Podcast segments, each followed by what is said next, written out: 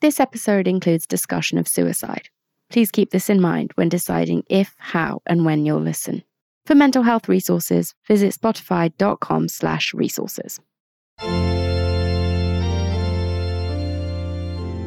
In the 1990s, an excommunicated member of the Church of Jesus Christ of Latter day Saints proclaimed himself a prophet who planned to take over the church and usher in the second coming of Christ. The so called prophet was Glenn Taylor Helzer. He also said that he was going to defeat Satan and bring peace and joy to earth. For his mission, he would need lots of money, as well as help from his crew. They called themselves the Children of Thunder.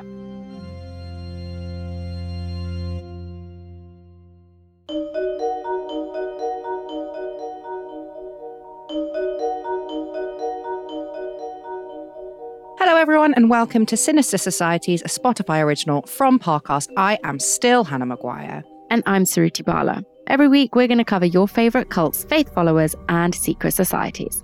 We'll look at how some of the biggest secretive societies and cults have made their fortunes. And how they've also managed to run in plain sight and permeate into your everyday life. Today, we're going to tell you about the Children of Thunder and its founder, Glenn Taylor Helzer. We'll get into his early life as a devout member of the LDS Church who could recite scriptures from a young age. And we'll also get into how his experience in the self awareness movement motivated him to create his 12 principles of magic. Helzer also managed to convince his few followers to kill people in order to prevent the apocalypse. And one of those followers was his own brother. Do you understand the amount of self restraint Mm. it took for me to say Children of Thunder? And not Children of Thunder. like, I think by far it's the best name we've come across. It is the best name. It is the best name. It's, yeah, I'm trying to think, and it's a good name. Thunder. Children of Thunder. Have you ever played Thunderstruck? No. You'd hate it. Um, it's, it's a drinking game. Oh. Right. So, Thunderstruck hmm is a song by ACDC. Okay. And the game hmm is that every time they say the word thunder, you have to drink, Oh. Going round in a circle. Well, then maybe let's make it a fun game today where every time we say Children of Thunder, people at home, shot, shot, shot, shot. There's a good six bars, I think, where it's just thunder over, over, and over, and over again. So if you get if you get that, you are in hospital. Thunderstruck. You are, You've been thunderstruck. You have been thunderstruck. Yeah.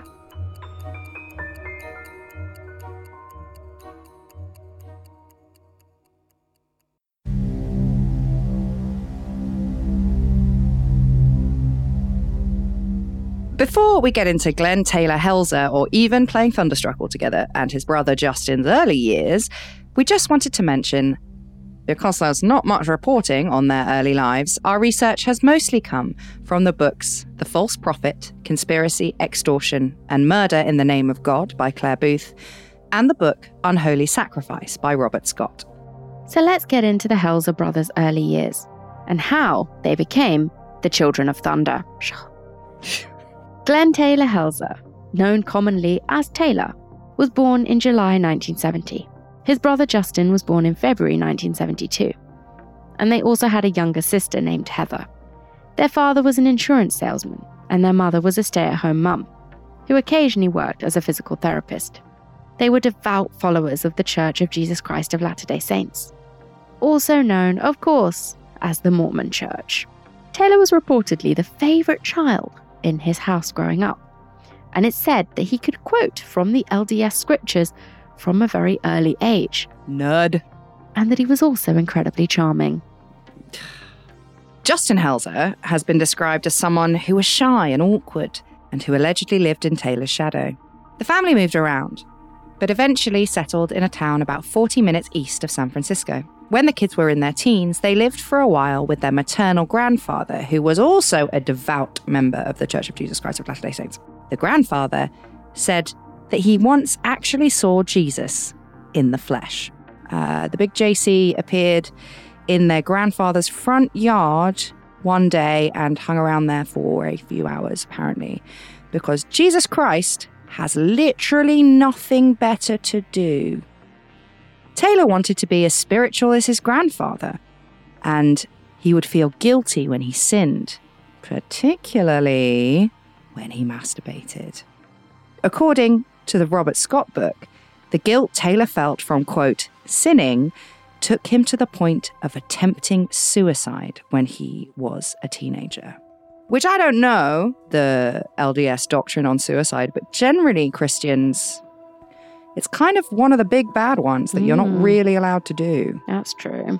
So, according to later commentary by psychiatrist Dr. Douglas Tucker, by the age of 14, Taylor was hearing messages and told others that he had the gift of revelation, but that he wasn't sure if he was hearing messages from God or from Satan. In 1987, when he was just 17, Taylor joined the National Guard, but he wasn't impressed with being surrounded by so much cursing and drinking so he allegedly preached to members of his unit about their sins. Bet they loved that. Justin, his younger brother, reportedly liked to do everything his brother did. So, in 1989, when he was 17, he also joined the National Guard. His time in the National Guard overlapped with the start of the Gulf War in 1990. He then qualified for the military police and served in that role in Germany to support the war. He was also known to like shooting and was a good marksman. After Taylor finished his stint in the National Guard, he was ordained as an elder into the LDS Church. He wasn't that elder, however, he was 19 years old, and this would be his first step to priesthood. Taylor then headed out on a missionary trip with other young members of the LDS Church. They went to Brazil to spread the message of the church. While on the trip, Taylor's personality reportedly changed. According to author Robert Scott, who spoke with a missionary who was there, Taylor stayed up most of the night studying the Book of Mormon and writing in his journal about the quote, last days. Uh oh. Wind chime. Taylor believed that the so called last days would bring the end of technology and that people would have to fend for themselves. So he's a Y2Ker. That makes sense. He liked to talk about the upcoming apocalypse and the second coming of Christ, which he believed would be soon. I am going to, to posture Mhm. that being on a mission trip in Brazil, trying to convert people to Mormonism, Mhm. is already a pretty hard time. Yeah. You don't need Taylor gabbing on about the end of the world as well. And telling you off every time you say fuck. Yeah, or have a wank. Leave, leave us alone, Taylor. and he also believed that the LDS Church's leadership would, quote, fall into the hands of the warrior prophets, or, as I've just renamed them now, ninja philosophers. Ooh, dangerous. Dangerous. I, to be honest, Children of Thunder goes with warrior prophets, ninja philosopher, He's got the branding on point. exactly, sword magician. He knows It's not what strong. he's doing. He knows what he's doing. yeah, it's how you get the kids in is uh, throwing stars uh huh. and snappy names. And it helps when you are also a literal child. Yeah, yeah, that would. Uh, and they've got nothing else to do in Brazil. The one man focus group. what we need is some warrior prophets.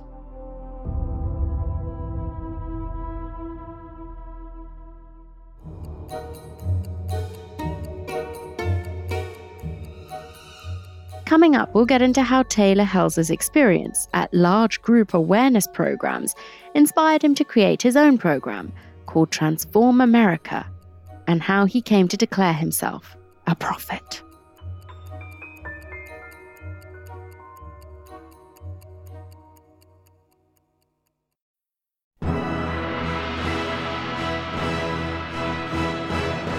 Hi, listeners. It's Vanessa from the Parcast series Mythology. Every Tuesday, join me on a wondrous journey back in time, exploring the most epic battles, sweeping love stories, and harrowing adventures ever told.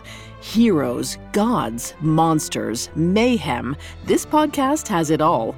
From the Knights of the Round Table and Hori the Hunter to Paradise Lost and the Lost City of Atlantis.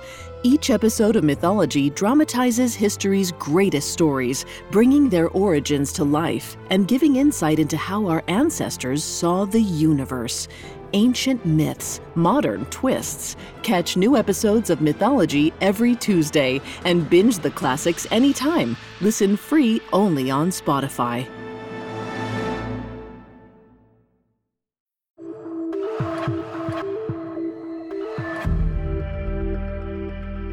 So let's get into how Taylor Helzer's fascination with the large group awareness movement inspired him to develop his own program.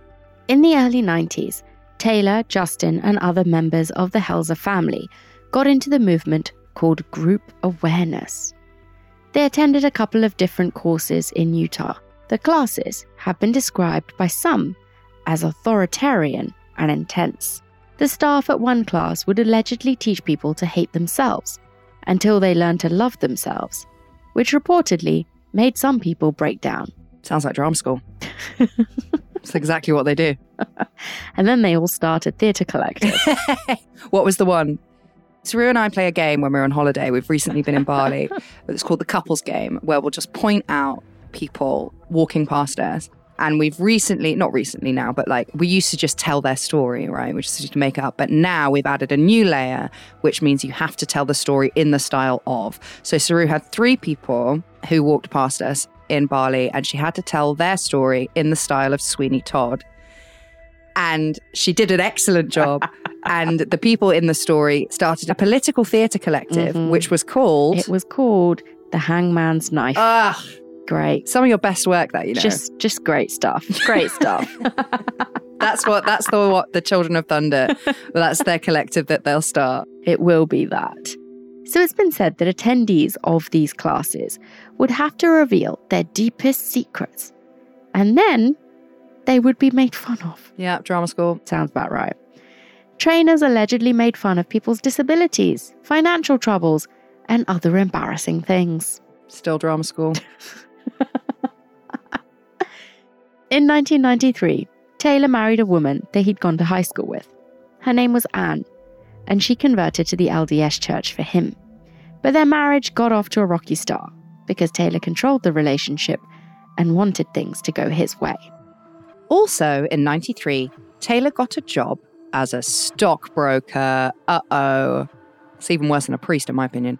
And he had around 150 clients. By 1997, some say that Taylor had started to smoke and go to nightclubs, and he had also reportedly tried weed, cocaine, and ecstasy.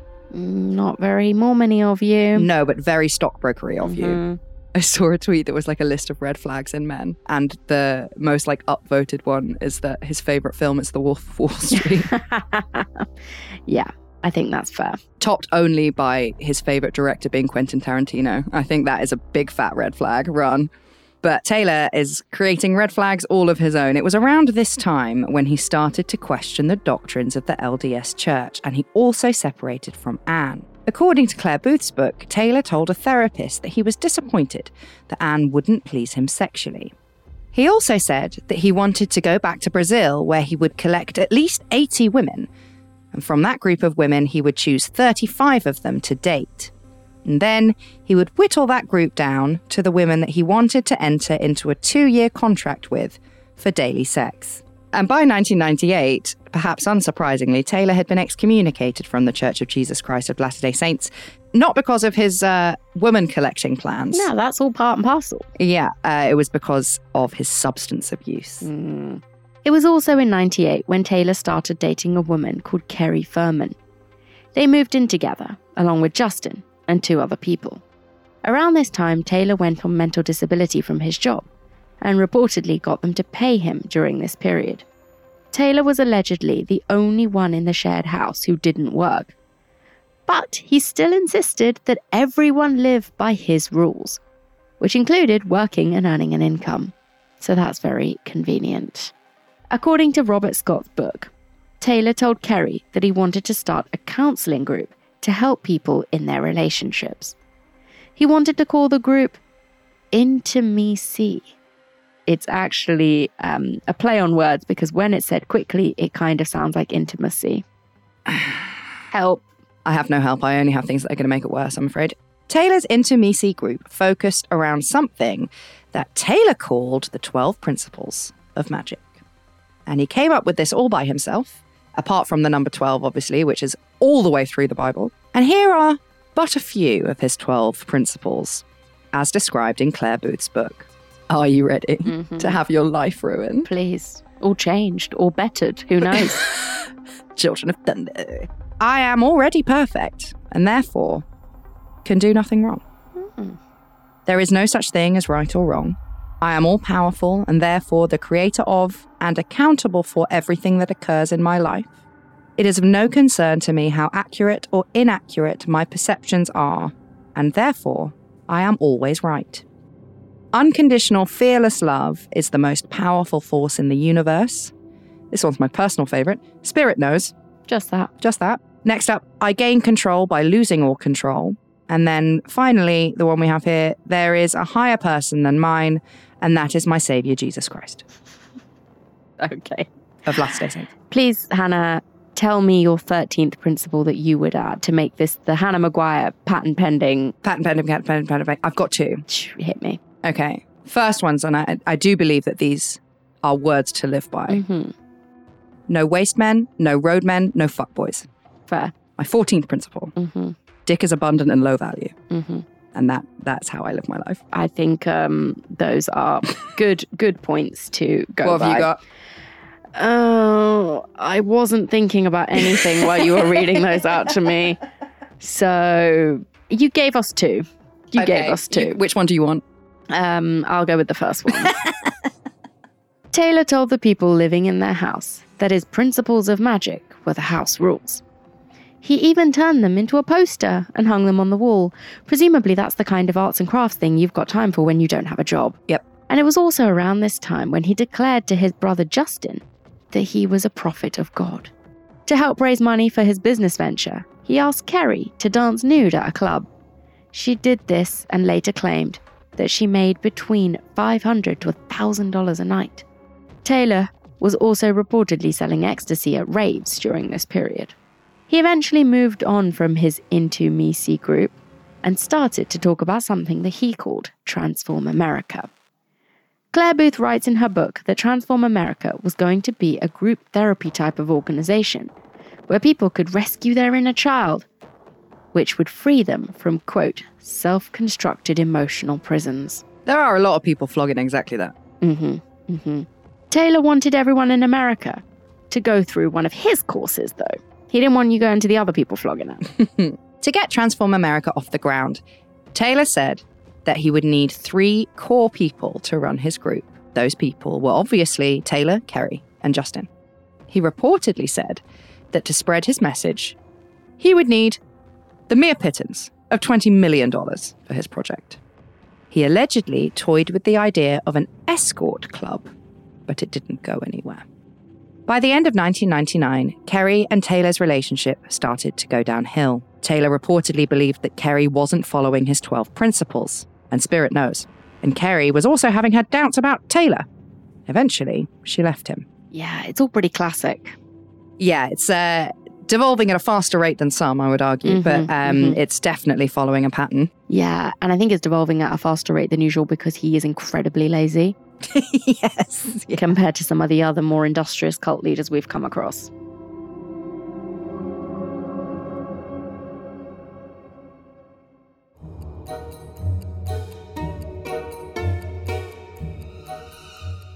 Up next, we'll get into how Transform America turned into a murder plot and the creation of the Children of Thunder.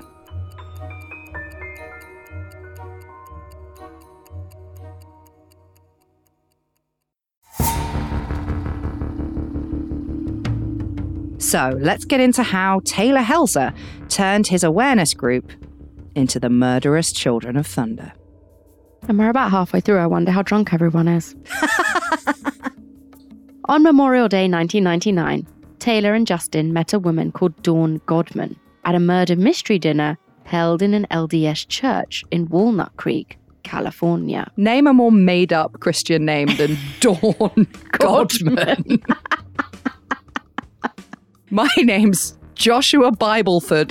That is ridiculous. So Dawn Godman grew up in a devout Pentecostal family. In her late teens and early 20s, Dawn went through some turbulent years. She struggled with substance abuse, got married and divorced, and attempted suicide. Dawn was then introduced to the LDS church and was eventually baptized into it. So, with Kerry now out of the picture, Taylor needed a third person for his core Transform America group, and he decided that Dawn should be that third person. Taylor told Dawn about Transform America, and she later recalled that Taylor told her that the group would bring, quote, the perennial reign of Christ, and that peace and joy would replace chaos and war. But Taylor, while he was spouting off all this peace and love and joy and perennial reign of Christ stuff, also had other plans. According to Dawn, he now said that he was going to defeat Satan and that he was going to become the prophet of the LDS Church. To achieve this, he was allegedly going to train orphans from Brazil to kill the leaders of the LDS Church. Cocaine is one hell of a drug. I mean, truly. It was about this time that the trio gave themselves the name Children of Thunder. And it was inspired by Sons of Thunder in the Bible. And Sons of Thunder is the name that Jesus gave to the apostles James and John, who were also brothers. James and John are particularly important in Mormon ideology, philosophy, whatever, because along with other apostles, they were given the keys to Christ's ministry and they would eventually bestow them upon Joseph Smith. I see. James, I can't remember what James does. John writes a gospel. No, I don't even think they did that much Christian outreach. I don't know if they did that much converting. They had too cool a name. They were off banging chicks, probably. James and John, yeah, children pussy magnets. Sons of Thunder. For the Children of Thunder to successfully complete their mission and prevent the apocalypse, Taylor reportedly said that some people might need to be killed in the process. He twisted a small section of the Bible to justify the act of killing. They still needed some money for their mission, so Taylor came up with a plan to extort money from his former finance clients. He chose an elderly couple to target. They were called Annette and Ivan Stineman. On July the 30th, 2000, Justin and Taylor kidnapped the Stinemans and forced them to write checks totaling around $100,000. And the brothers then brutally murdered them. Again, lazy. They don't even try to con this old couple. They just kidnap them, force them to do it, and then murder them. Yeah, yeah. To safely deposit the money, Taylor is said to have asked his then girlfriend, Selina Bishop, to open up bank accounts in her name. But it was also speculated that it could have been someone pretending to be her. According to Selina's co worker, Taylor had told her that he was about to inherit some money that he wanted to hide from his ex wife. On August the 3rd, the trio killed Selina because they wanted to stop her from potentially giving information that might lead to Taylor's arrest. After killing Selina, Taylor and Dawn then killed Selina's mum and one of her friends, who were both at Selina's apartment that night. Taylor used a gun that was bought in his brother's name. Again, I understand they're trying to like tie up the loose ends. They're like, we'll kill Mhm. anybody who could give us away. But he's killing his girlfriend. You are going to be the number one suspect. Yeah, but God's on his side. That's true. That's true. He's no Dawn Godman. No. But God is still on his side. He's not even a Joshua Bibleford. And just as I predicted, Taylor, Dawn, and Justin were very quickly connected to the murders after police found a minivan belonging to the Stinemans. Inside the vehicle, the police found fingerprints belonging to Justin and Dawn. They're really just very lazy, aren't they? Just do a bit of cleaning up, mate. God's supposed to do that. Ah, bummer. Then, on August the 7th, 2000, police raided the Children of Thunder's house. Justin and Dawn were arrested and initially charged with drug possession after police found ecstasy in the house. Taylor attempted to escape by running to a nearby house. Again, so lazy, run further. and when he got to this house, he threatened a woman and demanded a getaway car. But the police soon caught up with Taylor and arrested him. Presumably, all that weed smoking had really damaged his lung capacity, and Yes. it just wasn't that quick. It's just like, oh my God. yeah, Children of Thunder, maybe. Lightning speed, absolutely not. And this same week, police found the dismembered bodies of Selina Bishop and the Stinemans in a river. Their remains had been put into several duffel bags. Justin was 28 years old at the time of his arrest. He was eventually convicted on 11 counts, which included murder, extortion, and kidnapping, and was sentenced to death in 2005. In 2013, Justin took his own life in his prison cell at San Quentin Prison. Glenn Taylor Helzer pleaded guilty to killing Selina Bishop. The Stinemans, Selina's mum, and her friend. He was sentenced to five death sentences and is currently in prison in California. Dawn Godman took a plea deal and testified against the brothers for a lighter sentence. She was given 25 years in prison for the murders, as well as an additional 12 years and 8 months for other charges related to the murders. She's eligible for parole in 2024.